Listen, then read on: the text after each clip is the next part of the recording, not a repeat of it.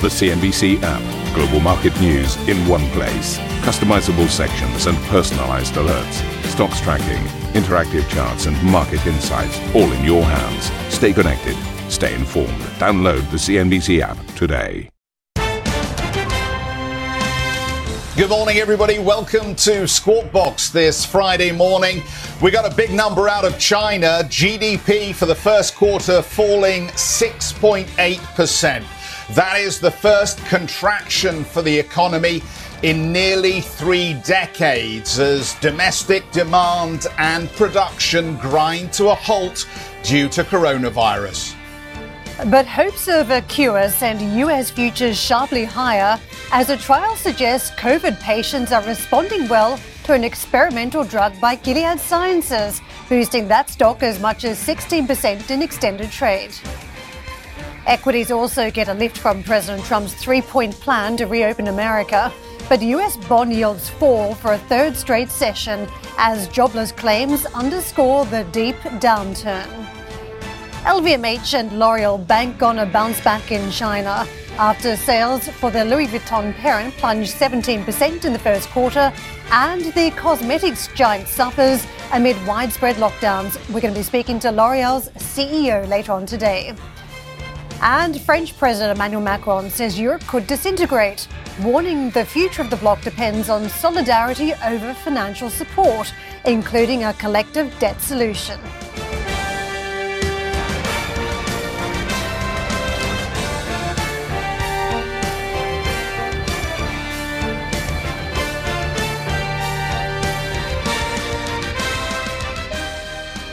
China's economy shrank by almost 7% in the first quarter. That was worse than expected. All this after the country introduced sweeping containment measures to halt the spread of the coronavirus outbreak. It marked the first decline since records began in 1992. Now, retail sales for March, they slumped by double digits, nearly 16%, as many shops and restaurants closed down and consumers stayed at home. Fixed asset investment for the month fell by more than estimated, dropping by 16.1%. Industrial output also dipped by more than 1%, but that number was a beat of expectations. Let's get out to Sherry for more. Sherry, putting new entries now into the record books, and just give us a sense of how bad the numbers were and what we can expect down the track.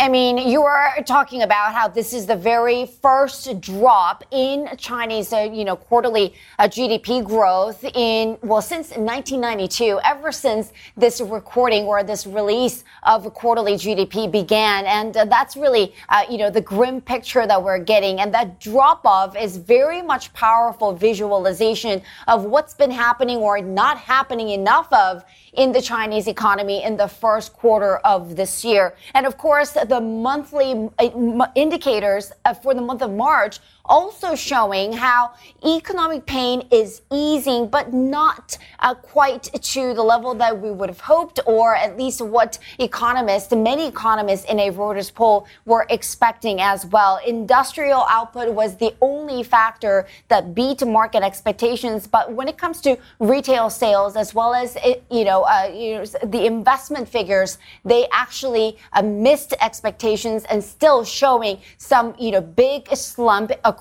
the board. In the meantime, you know, it's really interesting how all this sets us up to what we are expecting to happen on Monday. The PBOC, the Central Bank of China, is expected to announce its decision on loan prime rate. And this is yet another area where they can sort of tinker with the interest rate in order to inject more liquidity into the system. A lot of talk about what kind of stimulus measures this kind of grim uh, economic data, uh, you know, is going to bring or cause uh, Chinese authorities to introduce. A lot of, uh, you know, economists and investors or analysts are expecting more of a targeted, still targeted something very different from the U.S. Federal Reserve. ANZ, ANZ for one, is talking about how it's going to be targeted for boosting employment as well as long-term productivity. China Renaissance, for example, is talking about tax reductions or exemptions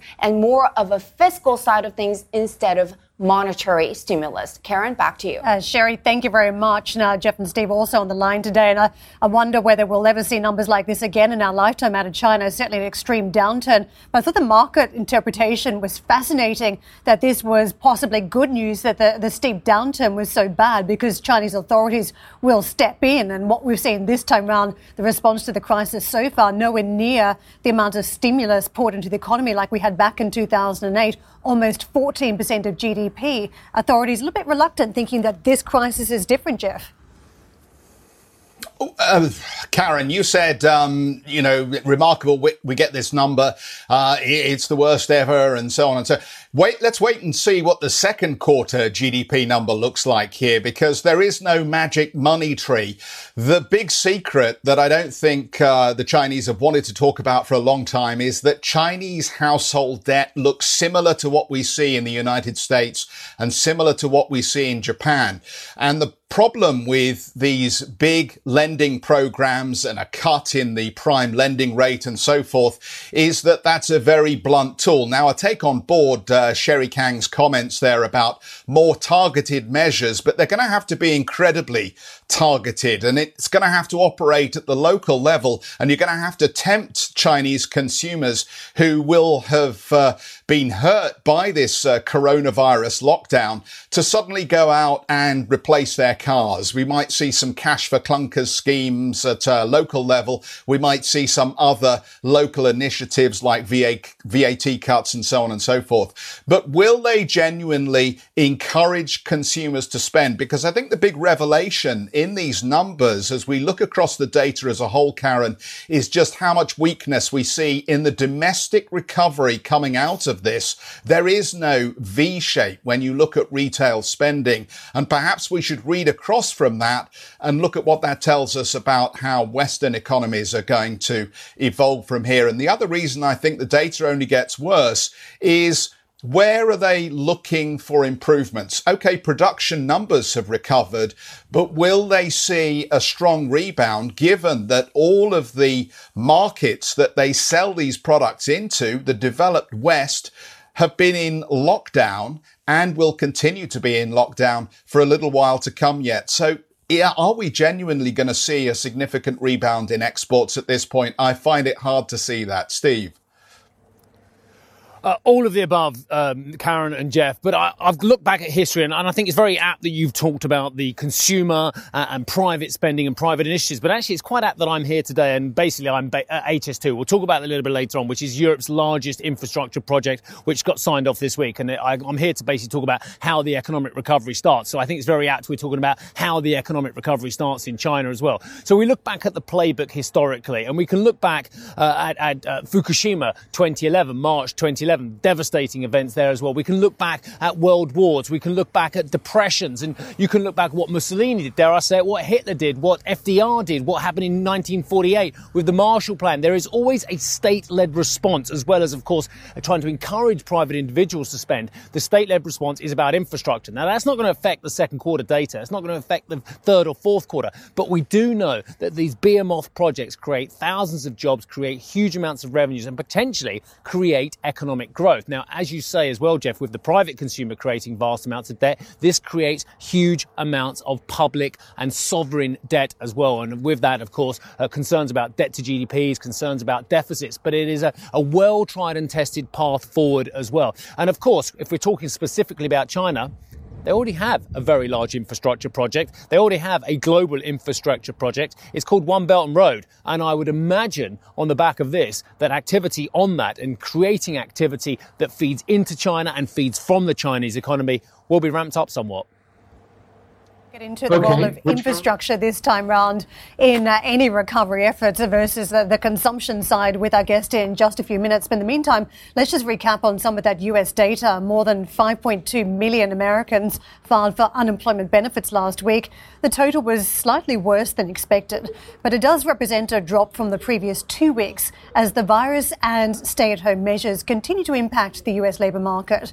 In total, around 22 million people have filed claims since the pandemic hit, meaning that almost all the jobs created since the last financial crisis have been lost in the last month.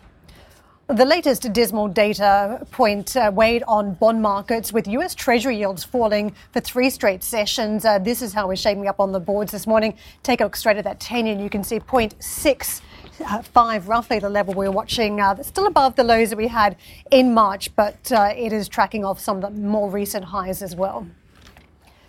Meantime, US President Donald Trump has unveiled a three point plan to exit the coronavirus lockdown. The American leader said the decision on when to reopen rests with individual state authorities, not the federal government. Under the new guidelines, states will be asked to show a downward trajectory in confirmed coronavirus cases for at least 14 days before gradually easing restrictions on businesses and schools. But White House officials are warning that strict hygiene and social distancing measures should remain even while other restrictions are lifted. Speaking on CNBC's Squawk Box in the US, BlackRock co founder and CEO Larry Fink said he doesn't believe the American public will feel completely safe with easing the lockdown measures until at least later in the summer. I do believe we're going to be able to reboot. I do believe we're going to have, uh, uh, you know, a, a better, uh, more normalized environment. But it may not be in June or July. It may be in August. Um, and, and so the economy it will be slow to really reboot, as you said, because we're such a heavy service side economy. The most important thing we need to have all Americans feeling comfortable, feeling safe. And at this time, I, I don't believe that that many people feel secure and safe. Daniel Lacalle joins us, Chief Economist at Tressis Gestion. Uh, Daniel, we want to get into you in on the stimulus because what we've seen from the market interpretation around China today, very weak data, it's going to force the hand of Chinese authorities to do more. But you were warning in, in a note you've penned recently, very grim, that the stimulus simply doesn't work this time and that it could sow the seeds for a massive deflationary spiral. Set the scene for us why you think that could be the case. Yes, uh, good morning. Uh, the main reason is because uh, policymakers are tackling this crisis uh, in the way uh, as if this was similar to the 2008 crisis. So they're trying to incentivize demand with massive injections of liquidity and massive uh, credit options for SMEs and for uh, companies. However, the problem here is not a problem of demand or demand for credit. The problem here is a shutdown of the economy by decree, by, by law. And therefore, what you're what you're doing is that the little demand that you will be incentivizing is actually the one that was already in overcapacity, very typical of uh, uh, you know in sectors that already had access to credit.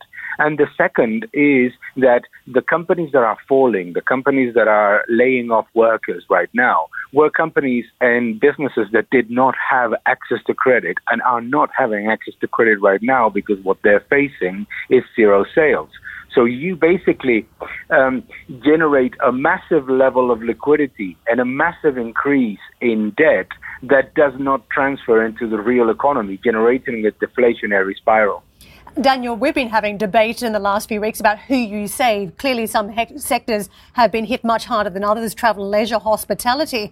But you've also got companies that were well positioned coming into this crisis, good cash on balance sheet, and some of them owned by very wealthy founders. There's been pushback about these particular companies accessing government assistance, even though they're also facing the hit with rental payments due, no business, and still workers on salary. Who do you think should be saved in this crisis? Should it be everyone at this stage?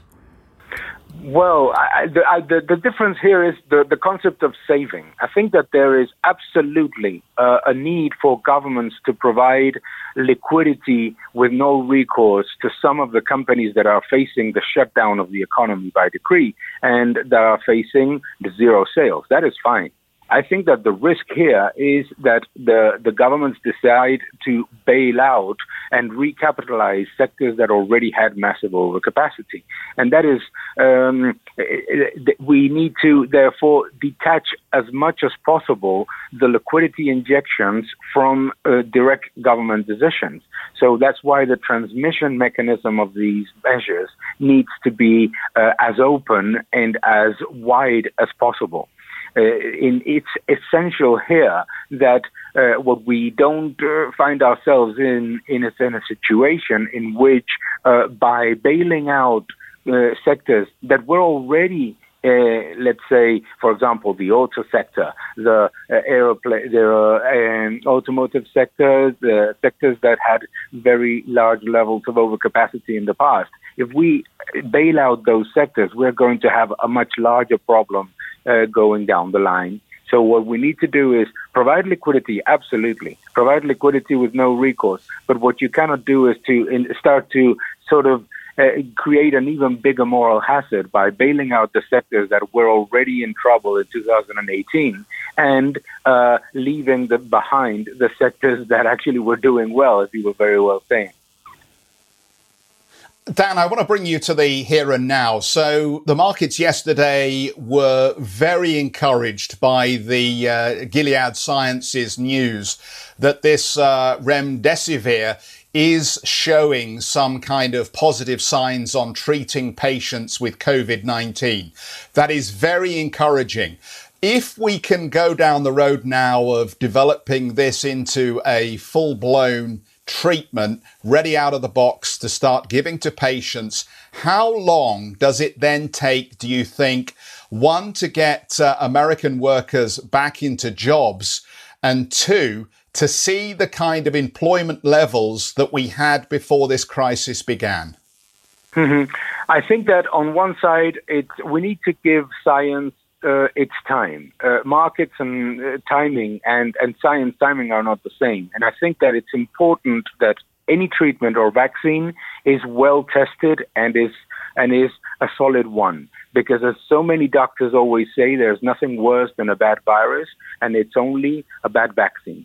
Um, so I think that the even if we had very good uh, results and very encouraging results, and I'm very very happy to know about that, uh, we would have to start thinking about end of 2020, beginning of 2021 for uh, for something that is actually uh, available uh, to American workers or to uh, Europeans or developed markets. But it, but the problem is going to continue in emerging markets.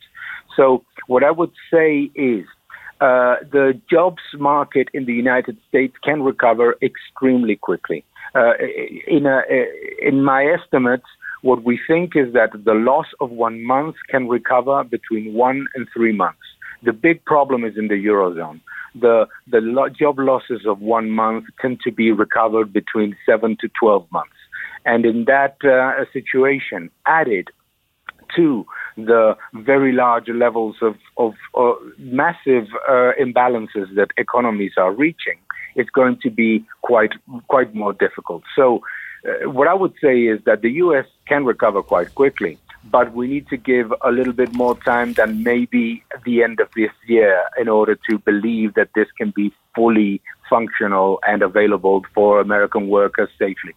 Daniel, very much appreciate you joining us today. Thank you for the time. Daniel Lacalle with us, Chief Economist at Tressis Gestion. Our colleague stateside will be speaking exclusively to New York Fed President John Williams later today. Make sure you tune in for that interview at 14.30 CET. Coming up on the show, a potential breakthrough in the fight against COVID-19 as a US drug trial reportedly shows encouraging results. We'll break down the latest development in a race to find a cure. Meantime, we'll leave you with a look at US futures, which got a big boost from that news. You can see rallying very strongly into the green, 750 odd points on the Dow.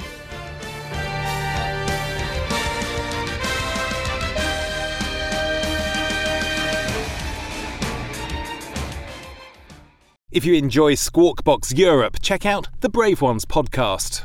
The series explores the rise of some of the world's most successful entrepreneurs. Through exclusive interviews with family, friends, and colleagues, the Brave Ones podcast features stories of determination, resilience, and ingenuity. Available on Apple Podcast, Spotify, and Google Play. The Brave Ones podcast presented by Credit Suisse.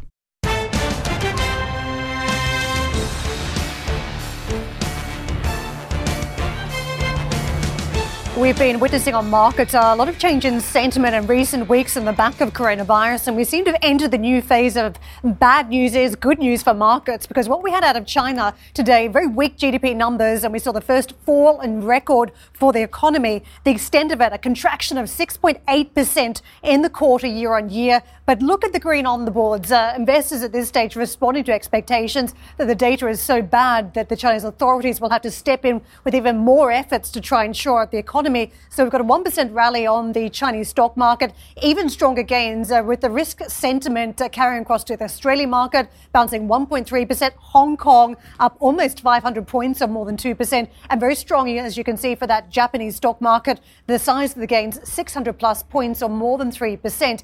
Let's take a look at that US market action as well. We did see uh, some of the green following through from Wall Street, but it was curious. We had modest levels, very slim trading ranges, and the uh, finish on this uh, US market of just over a tenth of a percent, highly unusual with the extent of the swings we've seen in recent weeks, either to the upside or the downside. So just worth noting uh, that settlement uh, just 33 points on the Dow. But over the course of this week, let's just take stock of how we have traded so far. For the week, we're down about uh, roughly three quarters of 1% on the Dow. So also slim moves for the course of the week. So markets at this stage are trying to find a foothold. And it seems as though what we are seeing on futures this morning, the market will look towards what they hope is some good news. It does feel like it's very early days, but news out of Gilead Sciences about potential treatment for COVID 19. That's put a, a, trigger into the risk appetite for the markets. And we've seen green splash up on those US futures. Very strong trade uh, on Dow futures uh, so far, 780 points currently. So it is indicating uh, that investors will bounce back despite the data they've got to weather out of China. And also, we had those initial jobless claims yesterday showing the extent of the damage for the unemployment sector in the States, another 5.2 million seeking benefits. Well, let's get to that story around Gilead as the company's shares jumped more than 16% in extended trade following a report that one of the company's drugs is showing promising results in treating COVID 19 patients. There is currently no proven therapies to treat the pandemic. Well, Julianna has been looking into the latest. Julianna, this is only uh, some uh, data from a clinical trial, one part of that clinical trial, which means it's very incomplete at this stage. Is the market getting ahead of itself? Uh, good morning, Karen. Well, absolutely. I think the crucial message here is this is some very encouraging news, but it is anecdotal. Now, what we're talking about here is Gilead's experimental drug remdesivir. This is one of the earliest medicines identified as having potential to treat COVID 19. It was a drug that was developed and shown promise to treat SARS and MERS, other kinds of coronaviruses. And yesterday, Stat News reported that partial data from an ongoing phase three trial of the drug showed that patients with severe COVID 19 are seeing rapid recoveries in fever and respiratory symptoms. And nearly all of the patients treated with the drug were discharged from hospital in less than a week. So, absolutely, this is exciting and encouraging data. But this data was leaked in a video among internal faculty members at the University of Chicago, one of the sites that's trialing the drug. It is by no means incomplete data. It is real time insights into what they're seeing in patients. It's not controlled clinical trial data. And Gilead came out responding to this report in a statement to Reuters saying the totality of the data need to be analyzed in order to draw any conclusions. And the University of Chicago Medical Center also echoed this point, saying that by definition, any ongoing trial data is incomplete. But this adds to other signs of hope on this uh, drug remdesivir. Just last week, the New England Journal of Medicine reported the results of a small study uh, where compassionate use uh, program was uh, was implemented. This is where patients are given the drug when no other treatment is available, and they found that two thirds of the group saw an improvement in their condition after taking the drug. So there absolutely is positive momentum building around Gilead's remdesivir, and that's what we are seeing in the share price reaction after hours yesterday. Looking ahead in terms of the real data that is going to make a material difference, Gilead expects results from its clinical trials involving patients with severe cases to come through later this month. And then after that, in May, we're looking to get data in patients with moderate COVID 19. And lastly, just to put this into context, we are talking about a possible treatment for COVID 19. A treatment is not going to end the pandemic, it is going to serve as a bridge, a crucial bridge to a vaccine, which is not likely to come for another year to 18 months to possibly two years. But very encouraging, albeit anecdotal data out of Gilead. Karen? Julianna, thank you. A fairly significant gap to bridge, though, in terms of restoring spirits in the consumer market. I want to get to, to some of the car passenger sales numbers and what we have seen uh, the passenger car sales tumbling by more than 50% uh, across in Europe. The, the car registrations, a very grim read this morning, dropping 51.8% to 853 odd thousand vehicles in the European Union, Britain and across the EFTA, that's the European Free Trade Association countries. The statistics, if you break them down by country, and of course, Italy, one of the first European countries to be hit hard by the pandemic, that showed a plunge of 85.4%. Registrations in Germany, which has been as one of the European countries that have handled the crisis in a slightly better fashion with the amount of testing and the uh, ability of the healthcare system to meet the requirements uh, around coronavirus. 37.7% drop in Germany, 70, uh, 37.7% in Germany versus, say, 72.2% drop in France. That was a big dip. In Spain, 69.3% reversal. If you break it down by some of the big names, as we will watch the reaction on the market open today, Volkswagen uh, sales there decreased 43.6% in March. Renault and PSA Group, uh, those sales roughly in the 60 plus category, 63.7% down for Renault, 66.9% down for PSA Group. And uh, you've had n- numbers out of BMW too. You've seen uh, that company uh, a drop there of 39.7% uh, for Daimler, 40.6. So very, very negative numbers to weather. They weren't negative initially, but only single digit versus very large double digit declines in car registrations clocked up in March. Thank you for listening to Squawk Box Europe Express. For more market moving news, you can head to CNBC.com. Or join us again on the show with Geoff Cutmore, Steve Sedgwick, and Karen Tso, weekdays on CNBC.